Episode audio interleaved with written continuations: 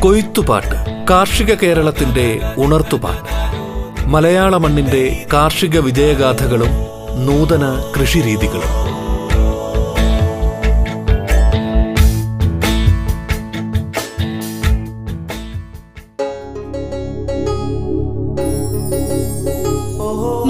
ജില്ലയിലെ എടപ്പാൾ സ്വദേശി അബ്ദുൾ ലത്തീഫ് ഇന്റഗ്രേറ്റഡ് കൃഷിരീതിയിൽ വിജയം കണ്ടെത്തിയ കർഷകനാണ്. കേരള പോലീസ് സർവീസിൽ നിന്നും റിട്ടയർമെന്റ് വാങ്ങിയാണ് കാർഷിക മേഖലയിലേക്ക് അബ്ദുൾ ലത്തീഫ് വരുന്നത്. സംസ്ഥാന സർക്കാരിന്റെ കർഷകോത്തമ അവാർഡ് മലപ്പുറം ജില്ലാ മൃഗസംരക്ഷണ വകുപ്പിന്റെ അവാർഡ് തുടങ്ങിയ പുരസ്കാരങ്ങളും അദ്ദേഹത്തിന് ലഭിച്ചിട്ടുണ്ട്. പശു വളർത്തലും അനുബന്ധ കാര്യങ്ങളും പങ്കുവയ്ക്കുകയാണ് അബ്ദുൾ ലത്തീഫ്. സ്വാഗതം കൊയ്ത്തുപാട്ടിലേക്ക്.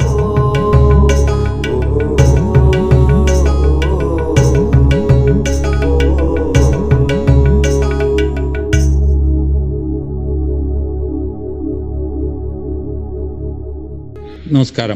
എന്റെ പേര് അബ്ദുൽ ലത്തീഫ്. ഞാൻ മലപ്പുറം ജില്ലയിലെ എടപ്പാൾ പഞ്ചായത്തിൽ കോലളമ്പ് എന്ന ഗ്രാമത്തിലെ ഒരു ഇന്റഗ്രേറ്റഡ് ഫാർമറാണ് പശുപരിപാലനം. ഒരു ചെറുകിട കർഷകൻ അതായത് അഞ്ച് മുതൽ പത്ത് പശുവൊക്കെ വളർത്തുന്ന ഒരു കർഷകൻ. പശുപരിപാലന രീതിയിൽ എങ്ങനെ അത് ലാഭകരമെന്നല്ല എങ്ങനെ അത് നിലനിർത്തി കൊണ്ടുപോകാം അവനൊരു തൊഴിലായി നിലനിർത്തി കൊണ്ടുപോകാം എന്നുള്ളതിൽ ഞാനൊരു അഞ്ചെട്ട് വർഷമായി മേഖലയിൽ ചെയ്യുന്നു. അതിന്റെ എന്റെ ഒരു പ്രവൃത്തി പരിചയം. നിങ്ങളുമായി ഷെയർ ചെയ്യാം എന്ന ഉദ്ദേശത്തോടു കൂടിയാണ് ഇന്ന് പശുപരിപാലനം എന്ന വിഷയം ആസ്പദമാക്കി ഒരു ചർച്ചക്ക് തയ്യാറാവുന്നത്. രണ്ടായിരത്തി പന്ത്രണ്ട് മുതലാണ് പശു പശുക്കളെ വളർത്താൻ തുടങ്ങിയത്. ആദ്യമായിട്ട് ഞാനൊരു മൂന്ന് പശുക്കളിൽ നിന്നാണ് തുടങ്ങിയത്. ഇന്ന് എന്റെ കയ്യിൽ ഒരു ഇരുപത് പശുക്കളോളം ഉണ്ട്. അപ്പോൾ മൂന്ന് പശുവിൽ നിന്നും തുടങ്ങുന്ന എനിക്ക് അന്നത്തെ അത് അതൊരു പ്ര പരിചയമായിരുന്നു. അത് കഴിഞ്ഞ് അതിന്റെ അതിനെങ്ങനെ ചെയ്യണം ഏത് രീതിയിൽ ചെയ്യണം എന്നുള്ള ഒരു മൂന്ന് വർഷം ഞാനത് വളർത്തി സൊസൈറ്റിയിൽ പാൽ കൊടുത്തു. അങ്ങനെ പാൽ കൊടുത്ത് വരുന്നതിന്റെ രീതിയിൽ അത് അഞ്ച് പശുക്കൾ ആക്കി മാറ്റി. പിന്നെ അത് പത്ത് പശുവായി. പിന്നെയാണ് അത് ഇരുപത് പശുവിലേക്ക് എത്തുന്നത്. അങ്ങനെ മൂന്ന് പശുക്കൾ വളർത്തുന്ന സമയത്ത് വെറും സൊസൈറ്റിയിലാണ് പാൽ കൊടുത്തിരുന്നത്. പക്ഷെ അത് അഞ്ച് പശുവായപ്പോൾ കുറച്ച് വീടുകളിലും ലോക്കൽ സെയിൽ ചെയ് കൊണ്ടുകൊടുക്കാൻ തുടങ്ങി. അത് കഴിഞ്ഞിട്ട് പിന്നെ അത് ബാക്കി പാൽ സൊസൈറ്റിയിൽ കൊടുത്തു. പക്ഷെ പാൽ വർദ്ധിക്കുന്നതോടുകൂടി വീണ്ടും അത് ആ പാലിന്റെ മൂല്യവർദ്ധിത വസ്തുക്കൾ ഉണ്ടാക്കുന്ന പ്രക്രിയയിലേക്ക് വന്നു. അങ്ങനെയാണ് തൈരും നെയ്യും ഉണ്ടാക്കാൻ തുടങ്ങിയത്. പിന്നെ ആവശ്യക്കാരുടെ ആവശ്യപ്പെടുന്ന ആവശ്യക്കാരുണ്ടെങ്കിൽ അതായത് റിക്വയർമെന്റ് ഉണ്ടെങ്കിൽ അതിൽ പനി പനീറും കൂടെ ഉൾപ്പെടുത്തി. അപ്പോൾ ഈ നെയ്യും തൈരും ഉണ്ടാക്കാൻ ആദ്യം നമ്മൾ ക്ഷീരവികസന വകുപ്പിന്റെ മൃഗസംരക്ഷണ വകുപ്പിന്റെ ഒക്കെ പല ക്ലാസ്സുകളിലും ചെറിയ ചെറിയ ക്ലാസ്സുകളൊക്കെ അറ്റൻഡ് ചെയ്തു. അധിക ദിവസമുള്ളതല്ല ഒന്നോ രണ്ടോ ദിവസങ്ങളൊക്കെ ഉള്ളത് അറ്റൻഡ് ചെയ്തു. പിന്നെ സ്വയം നമ്മൾ ചെയ്യാൻ തുടങ്ങി. ആ ചെയ്യുന്നതിൽ പല പാളിച്ചകളും വന്നു. ആ പാളിച്ചകൾ അത് ചെയ്യുന്ന മറ്റ് വ്യക്തികളോട് ചോദിച്ചന്വേഷിച്ചു കൂടാതെ നമ്മുടെ തൃശ്ശൂർ യൂണിവേഴ്സിറ്റിയിലെ ശ്യാമ മേഡത്തിന്റെ നിർദ്ദേശപ്രകാരം കൾച്ചർ ഉപയോഗിക്കാൻ തുടങ്ങി. തൈരുണ്ടാക്കാൻ. കൾച്ചർ ഉപയോഗിക്കുമ്പോൾ അത് ടേസ്റ്റ് കിട്ടാൻ തുടങ്ങി. അങ്ങനെ ആ രീതിയിൽ മൂല്യവർദ്ധിത വസ്തുക്കളായ തൈരും നെയ്യും ഉണ്ടാക്കുകയും പാൽ ലോക്കൽ സെയിൽ ചെയ്യുകയും ആ രീതിയിലാണ് പിന്നെ പശു പരിപാ പശുവിനെ വളർത്തി. ചെറിയ തോതിൽ നേരിയ തോതിൽ അത് ഒരു ലാഭകരമായ രീതിയിലേക്ക് വളർത്താൻ സാധിച്ചത്. അപ്പോൾ ഞാൻ തുടക്കത്തിൽ തന്നെ പറഞ്ഞല്ലോ നമ്മൾ മൂന്ന് പശുക്കളുടെ തൊഴുത്തായിരുന്നു. അത് പിന്നെ അഞ്ച് പശുക്കളെ ആയി അതിൽ തന്നെ പിന്നെ അത് പത്ത് പശുവായി അങ്ങനെയാണ് വളർന്നത്. അപ്പോൾ ഈ അതിൽ നിന്നും മനസ്സിലാക്കിയ ഒരു കാര്യം ഈ നമ്മൾ തമിഴ്നാട് കർണാടകയിൽ നിന്നാണ് പശുക്കളെ കൊടുന്നിരുന്നത്.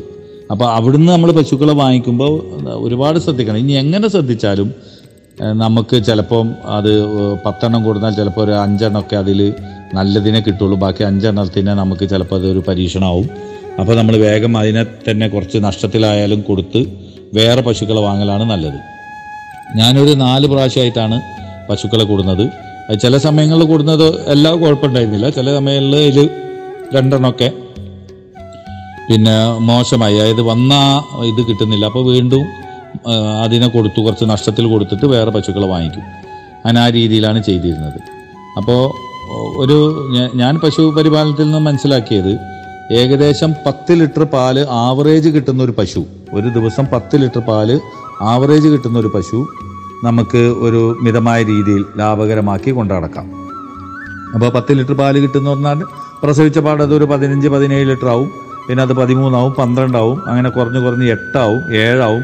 പിന്നെ ചെനയുള്ള സമയം രണ്ട് മാസം നമ്മളതിനെ ചവിട്ടിക്കത്തിൽ കറക്കത്തില്ല. ആ ദിവസം എല്ലാം കൂടി കാൽക്കുലേറ്റ് ചെയ്ത് ആ പശുവിൽ നിന്നും ആകെ കിട്ടിയ പാലിൽ നിന്ന് നമ്മൾ ഒരു ആവറേജ് എടുക്കുമ്പോൾ ഒരു ദിവസം പത്ത് ലിറ്റർ പാലെങ്കിലും മിനിമം ആ പശുവിൽ നിന്ന് കിട്ടിയിരിക്കണം.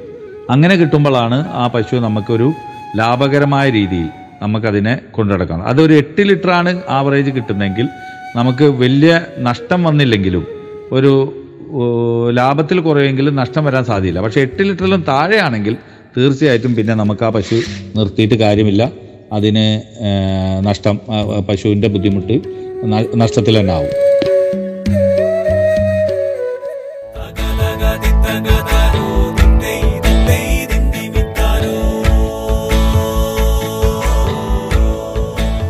കൊയ്ത്തുപാട്ട് കാർഷിക കേരളത്തിന്റെ ഉണർത്തുപാട്ട്.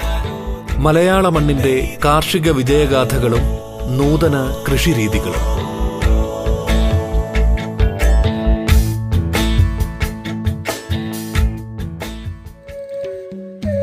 അപ്പോൾ ഒരു പശുവിന്റെ ഈ പത്ത് ലിറ്റർ പാൽ കിട്ടുമെങ്കിൽ നമ്മൾ ഉദ്ദേശിക്കുന്നത് നമ്മൾ ലോക്കൽ സെയിൽ ചെയ്യുകയാണെങ്കിൽ ഏകദേശം വീടുകളിൽ കൊണ്ടു കൊടുക്കുകയാണ് ഒരു ലിറ്ററിന് അറുപത് രൂപ കിട്ടും. അപ്പോൾ പത്ത് ലിറ്ററിന് അറുന്നൂറ് രൂപ കിട്ടും.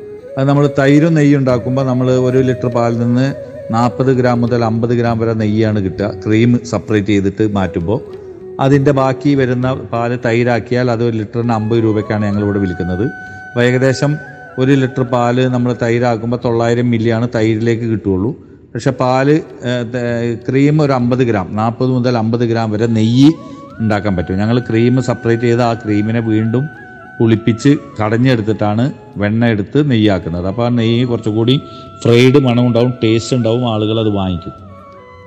ഒരു അര കിലോ നെയ്യ് അഞ്ഞൂറ് രൂപയ്ക്കാണ് ഒരു ഡബ്ബ വിൽക്കുന്നത്.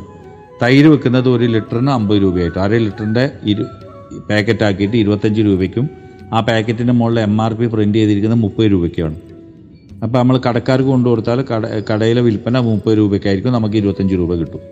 വീടുകളിലാണ് കൊണ്ടു കൊടുക്കണമെങ്കിൽ വീടുകളിൽ നമ്മൾ ഒരു ലിറ്റർ പാലിന് അറുപത് രൂപയാണ്. അതായത് അര ലിറ്റർ അര ലിറ്ററിന്റെ കുപ്പിയിലായാലും പാക്കറ്റിലായാലും. കുപ്പിയാണ് കൊടുത്തിരുന്നത് ഞങ്ങൾ ആദ്യമൊക്കെ. പക്ഷേ അത് പിന്നീട് ഈ കൊറോണയുടെ കാരണം കൊണ്ട് അത് ഹെൽത്ത് ഡിപ്പാർട്ട്മെന്റിന്റെ സജസ്റ്റോടുകൂടി പാക്കറ്റിലേക്ക് മാറി. ഇപ്പോൾ പാക്കറ്റാണ് നടന്നുകൊണ്ടിരിക്കുന്നത്. എന്തായാലും ഈ കൊറോണയുടെ ദൂഷ്യത നിന്ന് കഴിഞ്ഞാൽ വീണ്ടും കുപ്പിയിലേക്ക് തന്നെ മാറ്റും.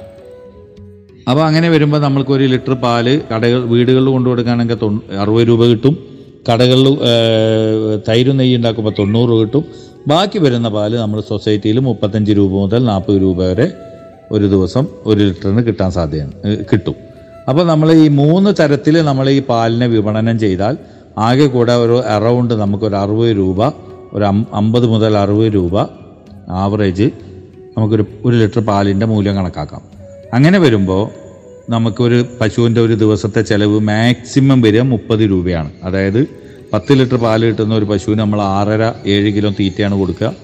ആ തീറ്റയുടെ പൈസയും അതിന് കൊടുക്കുന്ന പുല്ലും അതിന്റെ ലേബർ ചാർജും മെയിന്റനൻസും ഒക്കെ കൂടി നമുക്ക് ഇരുന്നൂറ്റമ്പത് മുന്നൂറ് രൂപയാണ് ഒരു പശുവിന്റെ ചിലവ് വരിക. അത് നല്ല രീതിയിൽ കൊണ്ടു നടക്കുകയാണെങ്കിൽ നമുക്ക് ആ പശു ഒരിക്കലും നഷ്ടത്തിലേക്ക് വരില്ല. ചിലവ് വെച്ച് കാൽക്കുലേറ്റ് ചെയ്യുമ്പോൾ നമുക്ക് മെച്ചം തന്നെയാണ് ഉണ്ടാവുക. ഇതാണ് പശുവിന്റെ പാൽ കറക്കലും പാൽ ഉൽപ്പാദനവും അതിന്റെ വിപണനവും പറയാനുള്ളത്. രണ്ടാമത് പിന്നെ പശുവിന് വരുന്ന അസുഖങ്ങളാണ്. രണ്ട് കാരണത്തിലാണ് അസുഖം വരുന്നത്. ഒന്ന് അറുപത് ശതമാനം അസുഖങ്ങളും വരുന്നത് നമ്മുടെ കയ്യിലിരിപ്പുണ്ടാണ്. അതായത് നമ്മുടെ അശ്രദ്ധ അതിൽ വലിയൊരു ഘടകം. പശുവിന് എന്തെങ്കിലും തീറ്റയിൽ പ്രശ്നം ഉണ്ടാവും അത് നമ്മൾ അപ്പം ശ്രദ്ധിക്കത്തില്ല. അതിങ്ങനെ വരും. ചെറിയ ഒരു മുറിവുണ്ടാവും അത് ശ്രദ്ധിക്കത്തില്ല. അപ്പോൾ അത് പുഴു അതിൽ പിന്നെ കീട വരും പുഴുക്കൾ വരും അത് വർദ്ധിക്കും. അപ്പോൾ കഴിയുന്നതും നമ്മൾ പശുക്കളെ ഒരു കീപ്പ് ആൻഡ് ടച്ചിൽ ഇരുന്ന് കഴിഞ്ഞാൽ പശുക്കളുടെ പകുതി അസുഖങ്ങൾ നമുക്ക് പെട്ടെന്ന് തന്നെ കാണാൻ പറ്റും. പിന്നെ വരുന്ന അസുഖങ്ങൾക്ക് അടിയന്തരമായിട്ട് ഡോക്ടർമാരുടെ സേവനം തേടുക. അവർ പറയുന്നത് ഇപ്പോൾ ഉദാഹരണം പറയാം ചിലപ്പോൾ അകിടുവീക്കം വരുമ്പോൾ നമ്മൾ അത് ഇൻഫെക്ഷനാണ് അത് അണുക്കളാണ്. നമ്മൾ പലതരം കൈ പ്രയോഗങ്ങൾ പ്രയോഗിച്ച് നോക്കും പക്ഷെ ഒക്കെ പരാജയപ്പെടുമ്പോഴത്തേന് ഇത് വർദ്ധിച്ചിട്ടുണ്ടാവും. പ്രയോ കൈ പ്രയോഗങ്ങൾ എന്ന് പറഞ്ഞാൽ ചിലപ്പോൾ നമ്മൾ നാടൻ രീതിയിൽ പല ചികിത്സയൊക്കെ ചെയ്തു നോക്കും. പക്ഷെ ഒന്നും സക്സസ് ആവാൻ ആവില്ല അപ്പോഴത്തേന് ഇത് തീവ്രത വന്നിട്ടുണ്ടാവും. പിന്നെ നമുക്ക് ആ പശുവിന്റെ കാമ്പ് നഷ്ടപ്പെടുകയോ അല്ലെങ്കിൽ പാൽ കുറയുകയോ ചെയ്യും. അപ്പോൾ നമ്മൾ ഏറ്റവും പെട്ടെന്ന് തന്നെ ആദ്യം തന്നെ ഡോക്ടറെ കാണിച്ച് അതിനെല്ലാം ആന്റിബയോട്ടിക് ഇഞ്ചക്ഷൻ ചെയ്തു കഴിഞ്ഞാൽ ഇപ്പോൾ രണ്ടോ മൂന്നോ ദിവസം നമ്മൾ പാലിനൊന്ന് ശ്രദ്ധിച്ചാൽ മതി. ആ പാൽ വിപണനത്തിന് കൊടുക്കരുത്. നമ്മൾ കുട്ടികൾക്ക് കൊടുക്കാൻ കുടിക്കാൻ കൊടുക്കുകയോ വേറെ എന്തെങ്കിലും രീതി ചെയ്യണം. നമ്മൾ പിന്നെ ആന്റിബയോട്ടിക് കുത്തിയേക്കുന്ന ഒരു മൂന്ന് ദിവസത്തേക്ക് നമ്മൾ ആ പാൽ ഉപയോഗിക്കാറില്ല. അപ്പോൾ ആന്റിബയോട്ടിക് കുത്തി വെക്കുമ്പോൾ ചിലപ്പം പഴയ പല കർഷകരും എല്ലാ ധാരണ ധാരണ എല്ലാം ശരിയായിരിക്കാം. പാൽ കുറയും നമ്മൾ കുത്തി വെച്ചാൽ പക്ഷെ കുത്തി വെച്ചിട്ട് പാൽ കുറയുന്നതിനെക്കാട്ടിയും ഡേഞ്ചർ അല്ലേ? ഈ പാൽ തീരെ കിട്ടാത്ത അവസ്ഥ വരുന്നത്. അതുകൊണ്ട് ഡോക്ടർമാരുടെ സേവനം വളരെ അത്യന്താപേക്ഷിതമാണ്. അവരുടെ ഒരു കീപ്പ് ആൻഡ് ടച്ചിൽ ഉണ്ടായിരിക്കണം. അണുക്കള കഴിയുന്നതും നമ്മൾ ശ്രദ്ധിക്കുക. അപ്പോൾ പശുവിന്റെ അണുക്കൾ ഈ അകിട് കറവ് കഴിഞ്ഞ പാടനെ പശു തൊഴുത്തിൽ കിടന്നാൽ അണുക്കൾ കയറാൻ സാധ്യതയുണ്ട് അപ്പോൾ അതിൽ നിന്നൊക്കെ പശുക്കളെ രക്ഷപ്പെടുത്താൻ വേണ്ടി പെട്ടെന്ന് തന്നെ തീറ്റ ഇട്ട് കൊടുത്ത് പശുക്കളെ വേഗം കെടുത്താതിരിക്കുക പശുവിന്റെ തൊഴുത്ത് എപ്പോഴും വൃത്തിയാക്കി സൂക്ഷിക്കുക. പിന്നെ കറവയ്ക്ക് ശേഷവും കറവയ്ക്ക് മുമ്പും പറ്റുമെങ്കിൽ പൊട്ടാസ്യം പമ്പ അങ്ങനെ ഇട്ടിട്ട് വെള്ളം കൊണ്ട് കഴുകുക. കാൽപാദങ്ങൾ അപ്പക്കാരം ഇട്ട് ഉപയോഗിച്ചിട്ട് അത് കഴുകുക. ഭക്ഷണത്തിൽ ഈ ഫീഡ പീസ് എന്ന് പറഞ്ഞിട്ടൊരു ഇത് വരുന്നുണ്ട് നമ്മുടെ പ്രോ മിൽക്ക് കമ്പനിക്കാരുടെ. അത് നല്ല എഫക്റ്റീവായിട്ടാണ് എനിക്ക് തോന്നിയിട്ടുള്ളത്. അതൊരു പത്ത് ഗ്രാം ഇരുപത് ഗ്രാം വെച്ച് ദിവസം കൊടുക്കുക. അപ്പം നല്ല രീതിയിൽ ചാണകം ത്തിന്റെ ഡൈജഷനൊക്കെ നടക്കും. പിന്നെ അവരുടെ പ്രോ മിൽക്ക് മിക്സർ എന്ന് പറഞ്ഞിട്ടൊരു പൊടിയുണ്ട്. അത് ഒരു മിനറൽസ് ആണ്. അത് കൊടുക്കുമ്പോൾ നമുക്ക് അത് ഇപ്പോൾ ഏതെങ്കിലും കമ്പനിയുടെ ഇപ്പോൾ ഞാൻ പറയുന്നത് പ്രത്യേകിച്ച് ഒരു കമ്പനി എന്നല്ല. നമ്മൾ ഡോക്ടറുടെ നിർദ്ദേശപ്രകാരം അല്ലെങ്കിൽ മെഡിക്കൽ ഷോപ്പിൽ നിന്നൊക്കെ പോയി കഴിഞ്ഞാൽ ഇത് കിട്ടും. അത് കൊടുത്തു കഴിഞ്ഞാൽ മിനറൽസ് നമ്മൾ കണ്ടിന്യൂ ആയിട്ട് പശുക്കൾക്ക് കൊടുത്തുകൊണ്ടിരിക്കുക കാരണം ഇതൊക്കെ ഹൈബ്രിഡ് പശുക്കളാണ്.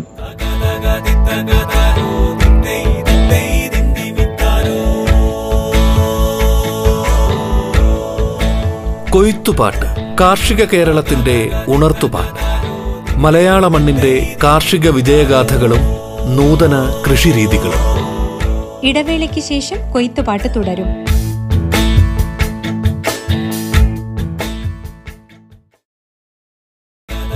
പശു വളർത്തലും അനുബന്ധ കാര്യങ്ങളും കർഷക അവാർഡ് ജേതാവ് അബ്ദുൾ ലത്തീഫ് സംസാരിക്കുന്നു. കേൾക്കാം കൊയ്ത്തുപാട്ട്. കൊയ്ത്തുപാട്ട് കാർഷിക കേരളത്തിന്റെ ഉണർത്തുപാട്ട്. മലയാള മണ്ണിന്റെ കാർഷിക വിജയഗാഥകളും നൂതന കൃഷിരീതികളും.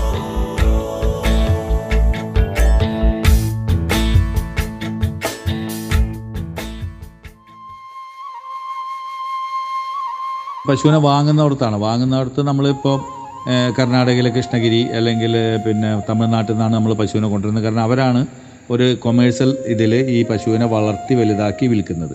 ഇപ്പോൾ പലവരും ഞാൻ അഞ്ചെട്ട് വർഷമായി ഈ മേഖലയിൽ എന്റെ അടുത്ത് അഞ്ച് പത്ത് പശുക്കൾ കുറയാത്ത സമയം ഉണ്ടാ ഉണ്ടായിട്ടില്ല. പത്ത് പശുവെങ്കിലും മിനിമം ഉണ്ടായിട്ടുണ്ട്. ഇരുപത് പശുവാണ് എന്റെ ടാർഗറ്റ്. പതിന പത്തിന്റെ പതിനഞ്ച് ഇരുപതിന്റെ ഇടയിലാണ് പശു എപ്പോഴും ഉണ്ടാവുക. എന്നിരുന്നാലും എന്റെ കയ്യിൽ വരുന്ന ആളുകളോട് ഞാൻ പറയൽ നിങ്ങൾ എന്റെ കയ്യിൽ നിന്ന് പശുവിനെ വാങ്ങരുത്. കാരണം പത്ത് ലിറ്റർ പത്ത് പശുവിനെ വളർത്തുന്ന ഞാൻ എത്ര പരിചയമുള്ള ആളാണെങ്കിൽ ഇതിൽ നിന്നും കൊടുക്കുന്നുണ്ടെങ്കിൽ നല്ലതിനെ വിൽക്കില്ല. കാരണം എന്റെ ഇന്റൻഷൻ പശുവിനെ വിൽക്കുക എന്നുള്ളതല്ല. എനിക്ക് അതിൽ നിന്ന് പാലും തൈരും നെയ്യും ഉണ്ടാക്കുകയാണ് എന്റെ ഇന്റൻഷൻ അപ്പോൾ ഞാൻ അത് കൊടുക്കുന്നുണ്ടെങ്കിൽ എന്തെങ്കിലും ഒരു കേട് ഒരു ഒരു കോർങ്ങേട് ആ പശുവിന് ഉണ്ടാവും. അപ്പോൾ സ്വാഭാവികമായിട്ടും ഞാൻ എല്ലാവരോടും പറയുന്നത് ഈ പശുവിനെ വാങ്ങാൻ നിങ്ങൾ പോകുമ്പോൾ ആ പശു വിൽക്കുന്ന ആൾ എന്ത് ഇന്റൻഷനോട് കൂടിയാണോ അത് ചെയ്യുന്നത് അത് ശ്രദ്ധിക്കണം. അല്ലെങ്കിൽ ചിലപ്പം അത് വിൽക്കും അതിൽ എന്തെങ്കിലും കേടുണ്ടെങ്കിൽ അത് പറയില്ല പിന്നെ കൊടുക്കുന്ന ആളും ബുദ്ധിമുട്ടും.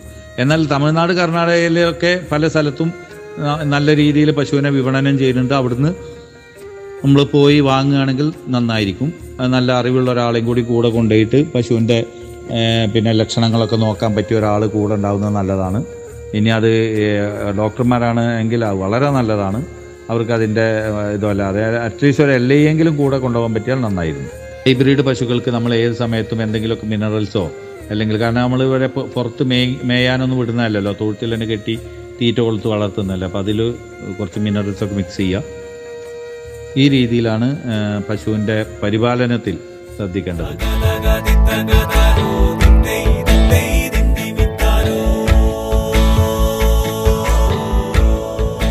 കൊയ്ത്തുപാട്ട് കാർഷിക കേരളത്തിന്റെ ഉണർത്തുപാട്ട്. മലയാള മണ്ണിന്റെ കാർഷിക വിജയഗാഥകളും നൂതന കൃഷിരീതികളും.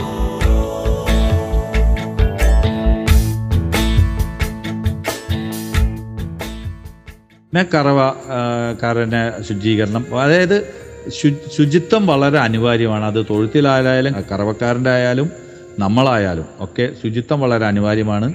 അപ്പോൾ തന്നെ പകുതി പശുക്കളുടെ പ്രശ്നങ്ങൾ തീരും. പിന്നെ നമ്മൾ തീറ്റ കൊടുക്കുന്നത്. ഏത് സമയത്തും പല പല പല തീറ്റകൾ മാറ്റി കൊടുക്കാതെ നമ്മൾ ഒരു തീറ്റയിൽ ഒരു സ്റ്റാൻഡേർഡ് ഒരു തീറ്റയ്ക്ക് കൊടുത്ത് ആ തീറ്റ മാറ്റണമെങ്കിൽ അതിന് വലിയൊരു കാരണം ഉണ്ടാവില്ല. കാരണം അങ്ങനെ കിട്ടാതെ വരികയോ അല്ലെങ്കിൽ അത് കൊടുത്തിട്ട് മോശം കാണിക്കുകയാണെങ്കിൽ മാത്രമേ മാറ്റാൻ പാടുള്ളൂ. അല്ലാതെ ഏതെങ്കിലും ആളുകൾ ഉണ്ട് വന്നിട്ട് ഒരു തീറ്റ ഉണ്ടെന്ന് പറയുകയും വേഗം അത് വാങ്ങി രണ്ട് ചാക്ക് കൊടുക്കുക. അപ്പോൾ ഇതിന് അടുത്ത ആൾ വന്നിട്ട് ഇന്റെ തീറ്റയാണ് നല്ലതെന്ന് പറയാം. നമ്മൾ അതിലൊന്നും നമ്മൾ ശ്രദ്ധിക്കാതെ പശുവിന് കിട്ടുന്ന തീറ്റയ്ക്ക് ഒരു സ്റ്റെബിലിറ്റി ഒരു ഒരു കണ്ടിന്യൂവേഷൻ ചെയ്യാൻ ശ്രമിക്കണം. പുല്ല് കിട്ടുമെങ്കിൽ അമി കൊടുക്കാൻ ശ്രമിക്കുക. വൈക്കോലുണ്ടെങ്കിൽ അത് കൊടുക്കാൻ ശ്രമിക്കുക. ഇങ്ങനെയൊക്കെയാണ് ഏകദേശം ഒരു മുന്നൂറ് രൂപയ്ക്ക് ഒരു പശുവിന്റെ ചെലവ് ഒരു ദിവസം പിടിച്ചു നിർത്താൻ കഴിയണം. പിന്നെ പശുക്കുട്ടിയാണ്. പശുക്കുട്ടിയെ നമ്മളൊരു നാല് മാസം വരെയാണ് നിർത്തുക. പാൽ കൊടു നല്ല പാൽ കൊടുത്താൽ സാധിച്ചെങ്കിൽ പാൽ കൊടുത്ത് വളർത്തുക. നല്ല വില ഒരു എട്ട് രൂപ പത്ത് ഒമ്പത് രൂപയ്ക്കൊക്കെ നമുക്ക് വിൽക്കാൻ സാധിക്കും. അപ്പോൾ നമ്മൾ അതിന് കൊടുക്കുന്ന പാൽ നമുക്ക് നല്ലൊരു ഇതായിട്ട് തന്നെ ഒരു അതിന്റെ വരുമാനമായിട്ട് കിട്ടും. രണ്ടാമത് നമ്മുടെ ഈ പശുക്കുട്ടികളെ പിന്നെ വളർത്തി നല്ല ഇനം കുഞ്ഞുങ്ങളാണെങ്കിൽ നമുക്ക് തന്നെ അതിനെ കുത്തിവെച്ച് നോക്കിയെടുക്കാൻ പറ്റും. പശുക്കുട്ടികളുടെ കാര്യത്തിൽ പിന്നെ അതാണ് നമ്മളിവിടെ ചെയ്തുകൊണ്ടിരിക്കുന്നത്. ഞങ്ങൾ പറഞ്ഞില്ലേ ഈ പാൽ കൊണ്ടു കൊടുക്കാൻ നിങ്ങൾക്ക് നമുക്ക് അറുപത് രൂപയാണ് കിട്ടുമെങ്കിൽ നിങ്ങളെ അടുത്തൊക്കെ വല്ല ഈ കോളേജിലൊക്കെ പ്ലസ് ടു ഒക്കെ കഴിഞ്ഞ പിള്ളേർ ഉണ്ടെങ്കിൽ അവരെ സഹായം തീർന്നത് നല്ലതാണ്. ഇപ്പം എന്റെ പാൽ കൊണ്ടു കൊടുക്കുന്നത് ഒരു പ്ലസ് ടു പതിനെട്ട് വയസ്സ് കഴിഞ്ഞിട്ടുണ്ട്. ഒരു പയ്യനാണ്. അവന് ഏകദേശം അറുപത് അമ്പത് ലിറ്റർ പാൽ ഒരു ദിവസം കൊണ്ടു കൊടുക്കും. എനിക്ക് അമ്പത്തിരണ്ട് രൂപയും അവന് എട്ട് രൂപ എന്നുള്ള നിലക്കാണ് ഞങ്ങളത് കണക്കാക്കാറ്. അപ്പോൾ അയാൾക്കൊരു വരുമാനം കിട്ടും. എന്റെ പാലും അമ്പത്തിരണ്ട് രൂപ നിലയിൽ വിറ്റുപോകും. പിന്നെ നമുക്ക് വരുമാനം ഉള്ളത് ചാണകമാണ്. ഞങ്ങളിവിടെ ചെയ്തിരുന്നത് അമ്പത് കൊട്ട ചാണകം എയ്സ് വണ്ടി കയറ്റിയിട്ട് നമ്മൾ കർഷകന്റെ അല്ലെങ്കിൽ ആവശ്യക്കാരന്റെ വീട്ടിലേക്ക് എത്തിച്ചു കൊടുക്കുകയാണ് ചെയ്യുന്നത്. നമ്മളവിടെ നമ്മുടെ ഒരു മോനായിട്ട് നമ്മുടെ സുഹൃത്തിന്റെ പുള്ളിയുടെ വണ്ടി വിളിക്കും. ഒരു ദിവസം ഒരു മൂന്നോ നാലോ ലോഡ് ക്രോഡീകരിച്ചിട്ടുണ്ടെങ്കിൽ ഈ ഇവിടെ പണിക്ക് നിൽക്കുന്ന പണിക്കാരൻ തന്നെ അവനൊരു പത്തോ ഇരുന്നൂറോ രൂപ കൊടുത്താൽ അവനതിൽ ലോഡ് ചെയ്യും. എന്നിട്ട് ആ വീട്ടിൽ കൊണ്ടുപോയിട്ട് തട്ടിക്കൊടുക്കും. അപ്പോൾ ചാണകം എടുക്കുന്ന ആൾക്ക് ഒരു റിസ്ക് ഇല്ലാതെ തന്നെ അയാളെ വീട്ടിൽ ചാണകം കിട്ടും. രണ്ടായിരം മുതൽ രണ്ടായിരത്തി നാനൂറ് രൂപയാണ് അമ്പത് കൊട്ട ചാണകത്തിന് വാങ്ങുക. ഇവിടുന്ന് കയറ്റി വണ്ടിയിൽ കയറ്റി അവിടെ കൊണ്ട് ഇറക്കി കൊടുക്കുന്നതിനാണ് ഈ വില. അമ്പത് കൊട്ട ചാണകമാണ് ഒരു വണ്ടിയിൽ പോവുക. ആ നിലയ്ക്ക് ഇഷ്ടംപോലെ ആവശ്യക്കാരുണ്ട്. അതുകൂടാതെ തവനൂർ കെ വി കെ കൃഷി വിജ്ഞാന കേന്ദ്രം ഞങ്ങളുടെ ഇവിടുന്ന് ചാണകം അവരുടെ ട്രാക്ടർ വന്നിട്ട് കയറ്റി കൊണ്ടുവന്നിട്ട് ഒരു കൊട്ടയ്ക്ക് മുപ്പത് രൂപ എന്ന നിരക്കിലാണ് തരാറ് പിന്നെ ഞാൻ പലപ്പോഴും സൂചിപ്പിച്ചിട്ടുള്ളതുപോലെ ഈ കർഷകരോട് നമ്മൾ പറയുന്നത് പശു എന്നുള്ളത് കാർഷിക മേഖലയിൽ ഇമ്മീഡിയറ്റ് ഇൻകം തരുന്ന ഒരു വർഗം പശു മാത്രമേ ഉള്ളൂ. അപ്പം നമ്മളൊരു ആടിനെ വളർത്തിയാൽ അഞ്ച് മാസം കഴിയുമ്പോൾ പ്രസവിക്കാൻ അതിന്റെ കുഞ്ഞിനെ വിൽക്കാൻ കോഴിനെ വളർത്തിയാൽ ആറ് മാസം കഴിയണം അതിന്റെ മുട്ട കിട്ടാൻ ഒരു കാടയെ വളർത്തിയാൽ ആറ് ആഴ്ച കഴിയും അതിന്റെ മുട്ട കിട്ടാൻ. പിന്നെ പശു എന്നുള്ളത് ഇന്ന് രാവിലെ പ്രസവിച്ച ഒരു പശുവിനെ വാങ്ങിച്ചാൽ വൈകുന്നേരം തന്നെ അതിന്റെ പാൽ വിറ്റ പൈസ നമ്മളെ കയ്യിൽ വരും. അപ്പോൾ ഇമ്മീഡിയറ്റ് ഇൻകം തരുന്ന ഒരു വർഗമാണ് പശു. പശുവിന്റെ വളർത്തലിൽ വലിയ റിസ്ക് ഒന്നുമില്ല. നല്ല രീതിയിൽ ചെയ്യാൻ പറ്റും എന്നാണ് എന്റെ ഞാൻ ഞാൻ മനസ്സിലാക്കിയ അതാണ്. ഇതൊക്കെ ഞാൻ പറയുന്നത് എന്റെ ഒരു കർഷകൻ എന്നുള്ളതിലൊക്കെ എന്റെ അഭിപ്രായമാണ്. ഇതിന്റെ സാങ്കേതികത്വം ഒരുപാടൊന്നും അറിയില്ല എനിക്ക്. പക്ഷേ ഒരു പശുവിനെ വളർത്തി ആ ഒരു കുടുംബം ജീവിക്കാൻ എന്താണ് ചെയ്യേണ്ടത് എന്നുള്ള ഒരു മാർഗം ഞാൻ ഈ അഞ്ചെട്ട് വർഷം കൊണ്ട് മനസ്സിലാക്കിയിട്ടുണ്ട്. അപ്പോൾ ഇതൊക്കെയാണ് എനിക്ക് എന്റെ ഒരു അറിവ് ചെറിയ അറിവ് വെച്ചിട്ട് പറയാനേ ഉള്ളൂ. ഞാൻ ഞങ്ങളുടെ ഇവിടുത്തെ എടപ്പാൾ മൃഗാശുപത്രിയിലെ മൃഗ ഡോക്ടറും പിന്നെ ഞങ്ങളുടെ ഒരു സീനിയർ വെറ്റിനറി സർജൻ ഉണ്ടായിരുന്ന ഡോക്ടർ മോഹൻകുമാർ ഇപ്പോൾ റിട്ടയർഡായി പുള്ളിയുടെ ഒക്കെ നല്ല സപ്പോർട്ടോടു കൂടിയാണ് ഞങ്ങൾ ഈ മേഖലയിൽ പിടിച്ചു നിൽക്കുന്നത്. അതുകൊണ്ട് എന്നും അവർക്ക് നന്ദിയും കടപ്പാടുമുണ്ട് പിന്നെ എൽ ഐമാരായ അഭിജിത്തും സലീം സാറും ഒക്കെ എന്നും ഞങ്ങൾക്ക് പിന്തുണയേകിയിട്ടേ ഉള്ളൂ. അതുകൊണ്ട് അതേമാതിരി സൊസൈറ്റി സൊസൈറ്റീന്റെ സപ്പോർട്ട് നമ്മുടെ ഞങ്ങളുടെ കോലളമ്പ് ക്ഷീരസഹകരണ സംഘമാണ് ഞങ്ങളുടെ പാലെടുക്കുന്നത്. എന്നും കർഷകരോട് കൂടെ നിൽക്കുന്ന ഒരു സൊസൈറ്റിയാണ് മിൽമ എന്നും ഞങ്ങൾക്ക് ഞങ്ങൾക്ക് സപ്പോർട്ട് ചെയ്തിട്ടുള്ളൂ. അതുകൊണ്ട് അവരോടൊക്കെ ഒരു കർഷകൻ എന്നുള്ള നിലയ്ക്ക് എല്ലാ കർഷകർക്ക് വേണ്ടിയും ഞാൻ നന്ദിയും കടപ്പാടും രേഖപ്പെടുത്തുന്നു.